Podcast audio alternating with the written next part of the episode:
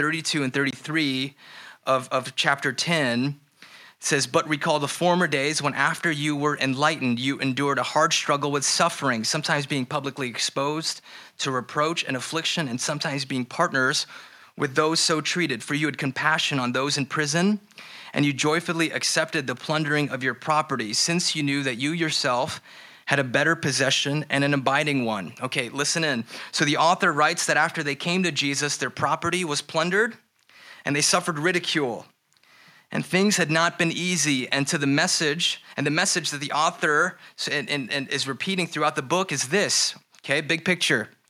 If you are endure, if you are to endure the hardness of this world, then you need to commit to live with an unshakable forever hope. Repeat that again. If you are going to be able to endure, you need to commit to live with an unshakable forever hope. The series we're working through is called Unshakable okay? But hear me say that a forever, unshakable hope is elusive.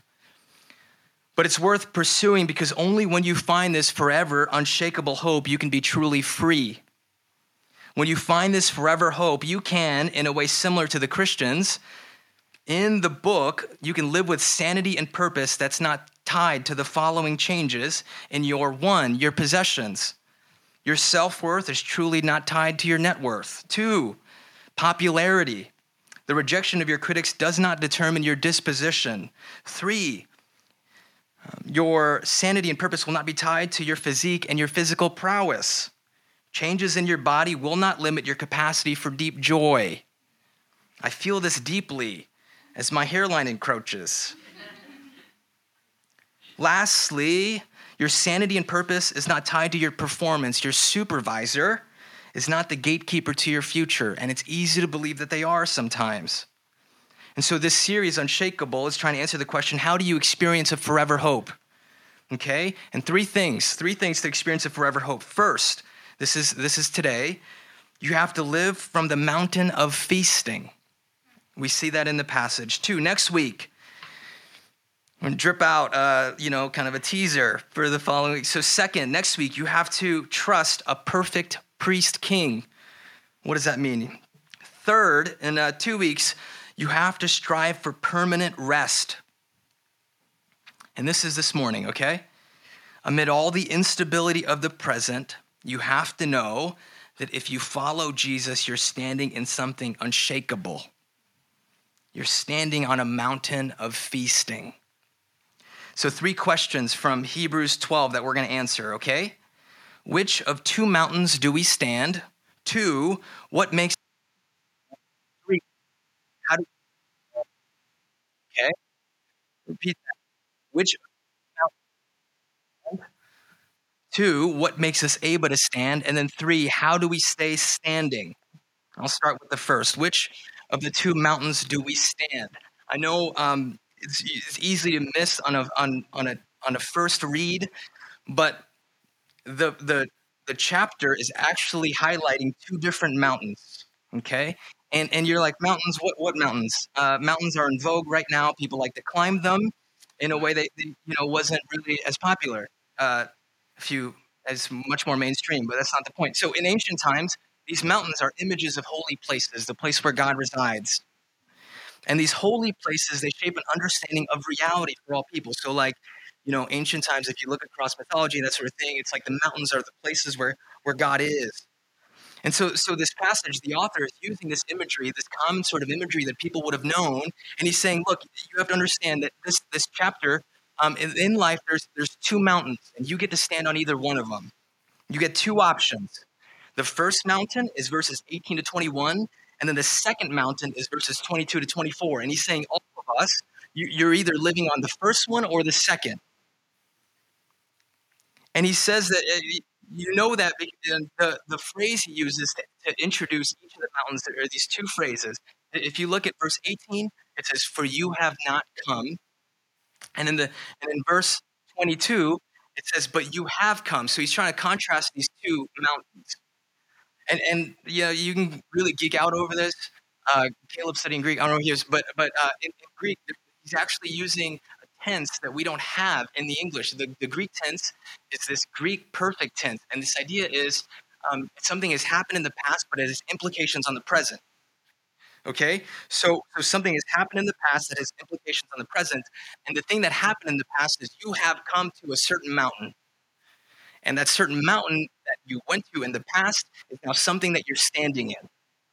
So the author is writing them and saying, um, in the past you have been standing, you have gone somewhere metaphorically and existentially that right now in the present you're standing one of these two mountains. And the simple question this morning is which of these two mountains are you standing on? Which of these two mountains are you standing on? So I'm going to just describe the two mountains as it's described in the text, okay? The first mountain is this mountain of fear and danger. Fear and danger. Verse 18 to 21. For you have not come to what may be touched a blazing fire and darkness and gloom and a tempest and the sound of a trumpet and a voice whose words made the hearers beg that no further messages be spoken to them. For they could not endure the order that was given. If even a beast touches the mountain, it shall be stoned. Indeed, so terrifying was the sight that Moses said, I tremble with fear. Okay, what is going on here? The descriptors for life on this mountain of fear and danger are darkness, gloom, tempest, and then also the sense of terrifying sounds. And it, you know, it, it, this took me a lot of reading, like like reading this over and over again. because I'm, I'm trying to understand what is going on here, and it's pointing back to this moment in the Old Testament when God's people um, come in contact with God really for the first time, and they're terrified. Um, and and the image with all the sort of darkened pictures is something that the original hearers would have felt viscerally in a darkness, gloom, tempest, terrifying sounds.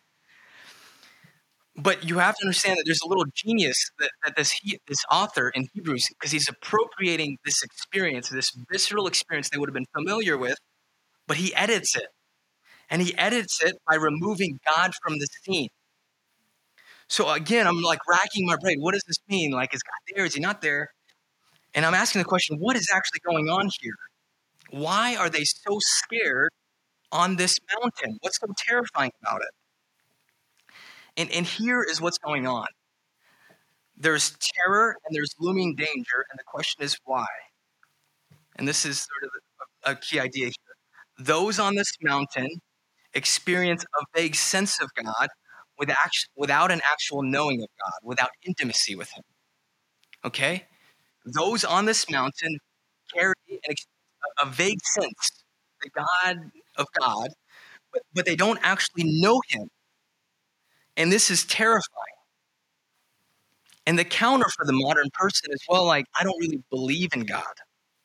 So, how does this apply to me? Okay. What's how does this make sense? Uh, you know, in, reality of, of, my life, I don't I don't really believe in God. Um, there's this passage in Romans chapter 1. It says this For the wrath of God is revealed from heaven against all ungodliness and unrighteousness of humanity, for by their unrighteousness they suppress the truth. For what can be known about God is plain to them, but God has shown it to them. For his invisible attributes, namely his eternal power and divine nature, have been clearly perceived ever since the creation of the world and the things that have been made, so they are without excuse. Okay, what's what's the point I'm trying to make? This passage, both Romans 1 and Hebrews 12, seems to say that everyone on this, you either have on this mountain of fear, of, of fear or of feasting, and on this first mountain, it seems as though everyone knows God in some way. You know God. Everyone does. Everyone is born with, an, with an, some sense of God.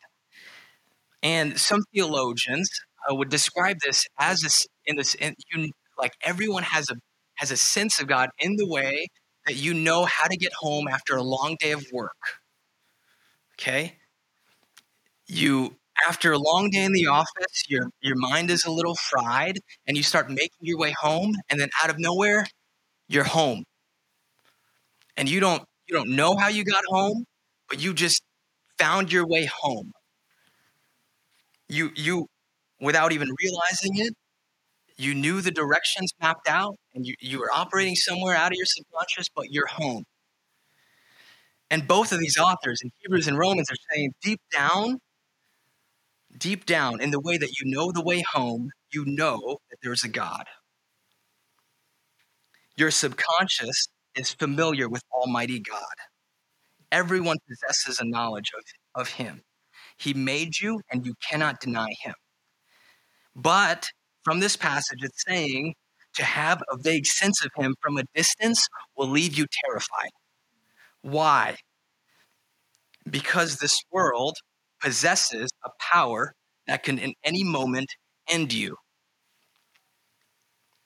And I mean that in a negative way and a positive way. What do I mean? The world possesses great power that in any moment can end you. Um, the, and, and, and in a negative way, there's just harmful things, things that usually cause us anxiety, right?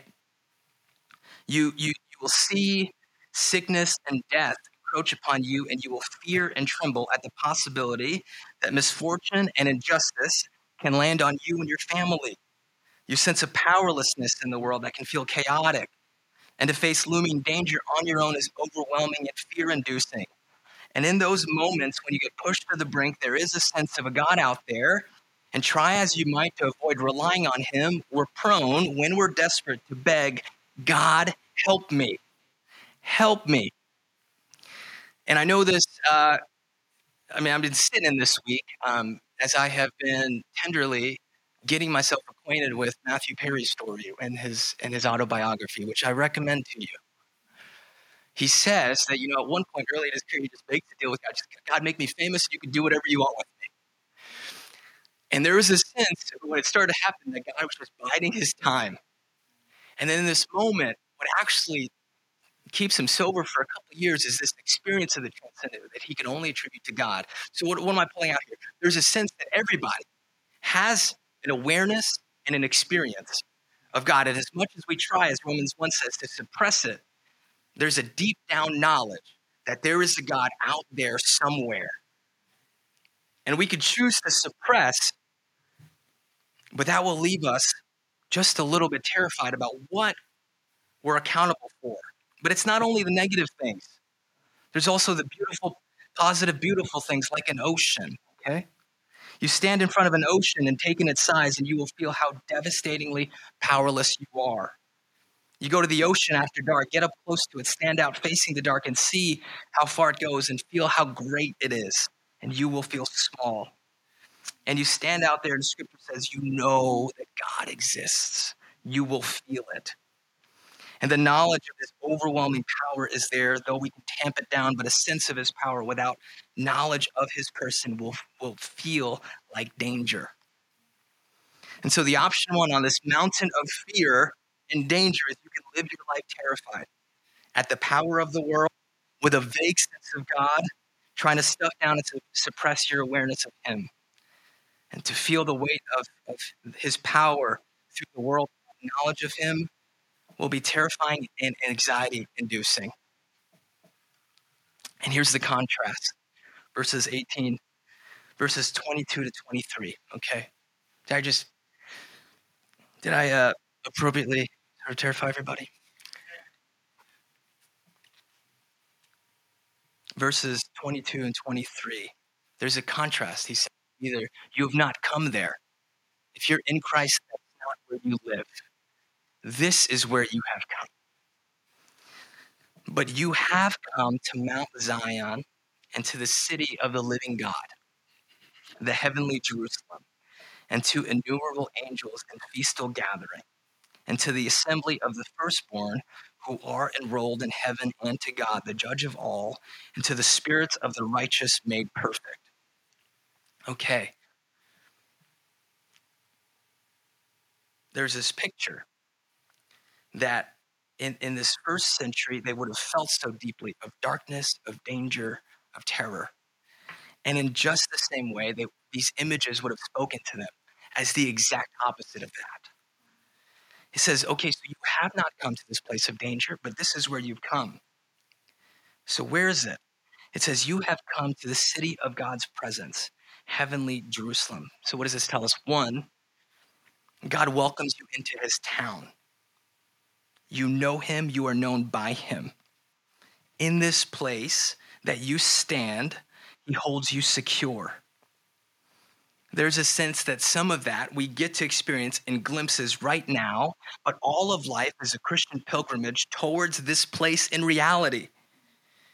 We're making our way on this journey, this sort of hero's journey, but a collective hero's journey, making our way towards a heavenly city of permanence. Two, God not only welcomes you into his town, it says that God welcomes you into his party. It says innumerable angels in feastal gatherings. Feastal, I didn't know this is a word, but it's related to feasting. Feastal, feasting. And the picture there reminds me, growing up Filipino, of a party of dancing and abundance. I'm always prone to order more food than we need. Why? Because internally, the estimate I'm making is not an American one, it's a Filipino one of abundance. God welcomes you into his party. You don't live in this place of danger, of terror. You live in this place of abundance, of dancing, we go from this mountain of fear and danger, F and D, to mountain of feasting and dancing, F and D. You live here. Not only that, but it says that what God gives on this mountain is also the assembly of the firstborn. What does that mean? It's his church. It says God not only welcomes you into his town, he not only welcomes you into his party, but God also welcomes you into his crew his church. You are held by this community. So the question becomes what is it? What makes us able then to stand here on this mountain? Point two, what makes us able to stand on this mountain versus the other one? Verse 23 and 24 says this And to the assembly of the firstborn who are enrolled in heaven, and to God, the judge of all, and to his spirits of the righteous made perfect. This is eh, who, who all is there. And to Jesus, the mediator of a new covenant, and to the sprinkled blood that speaks a better word than the blood of Abel. Okay, it says, On this mountain, God welcomes you into this town, He welcomes you into His party, He gives you a crew. And also, who is there? God the Father, the judge of all. And we don't like the idea of judgment judge. That sounds terrifying. That is exactly what we're scared of.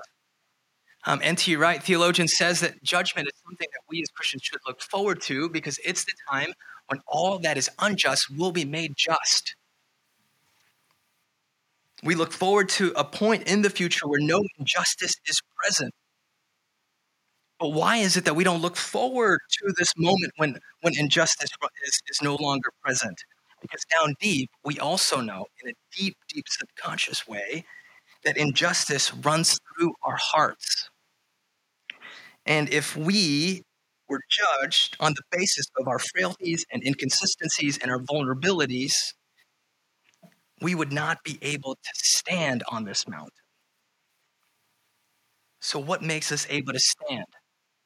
So if God the judge is going to make all things new, the injustice and pain of the present will be undone. What makes us able to stand there with our inconsistencies and our frailties and our vulnerabilities? We keep on reading. Jesus, the mediator of a new covenant, and to the sprinkled blood that speaks a better word than the blood of Abel. On this second mountain, Jesus is present. And Jesus is friend of sinners.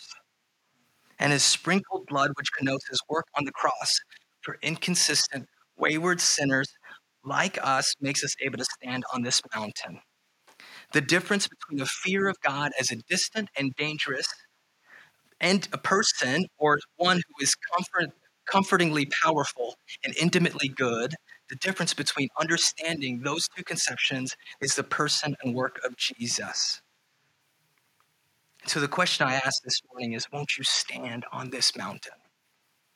It's a no brainer. You cannot deny him. You were made by him and you cannot deny him. So you might as well trust him. You can stand on this mountain of fear and danger, or you can look firmly, concretely at the person of work in Jesus, and you can, ex- you can enjoy the beauty of this mountain of feasting and dancing. Won't you trust him? There's nowhere else to go. The passage doesn't stop there, though, to a church that is scared and sluggish, as not talking about us, talking about who the author is speaking to. He also says, okay, this is how you remain standing when the world gets hard, things get uncertain. Verse 25 See that you do not refuse him who is speaking. So, what do we do? One, we listen. Um, the Lord has spoken through his word. Do we cherish it like he has spoken to us? Um, I know that there's all these takes about how you know we uh, our uh, our faith is overly like theoretical or whatever. Um, we got to do other things besides read scripture. I, I, you know, I, I'm from the school of thought. It's like we don't actually use our heads enough. Like we don't understand the gloriousness of the word deeply enough. Um, I have conversations with some of you about your work.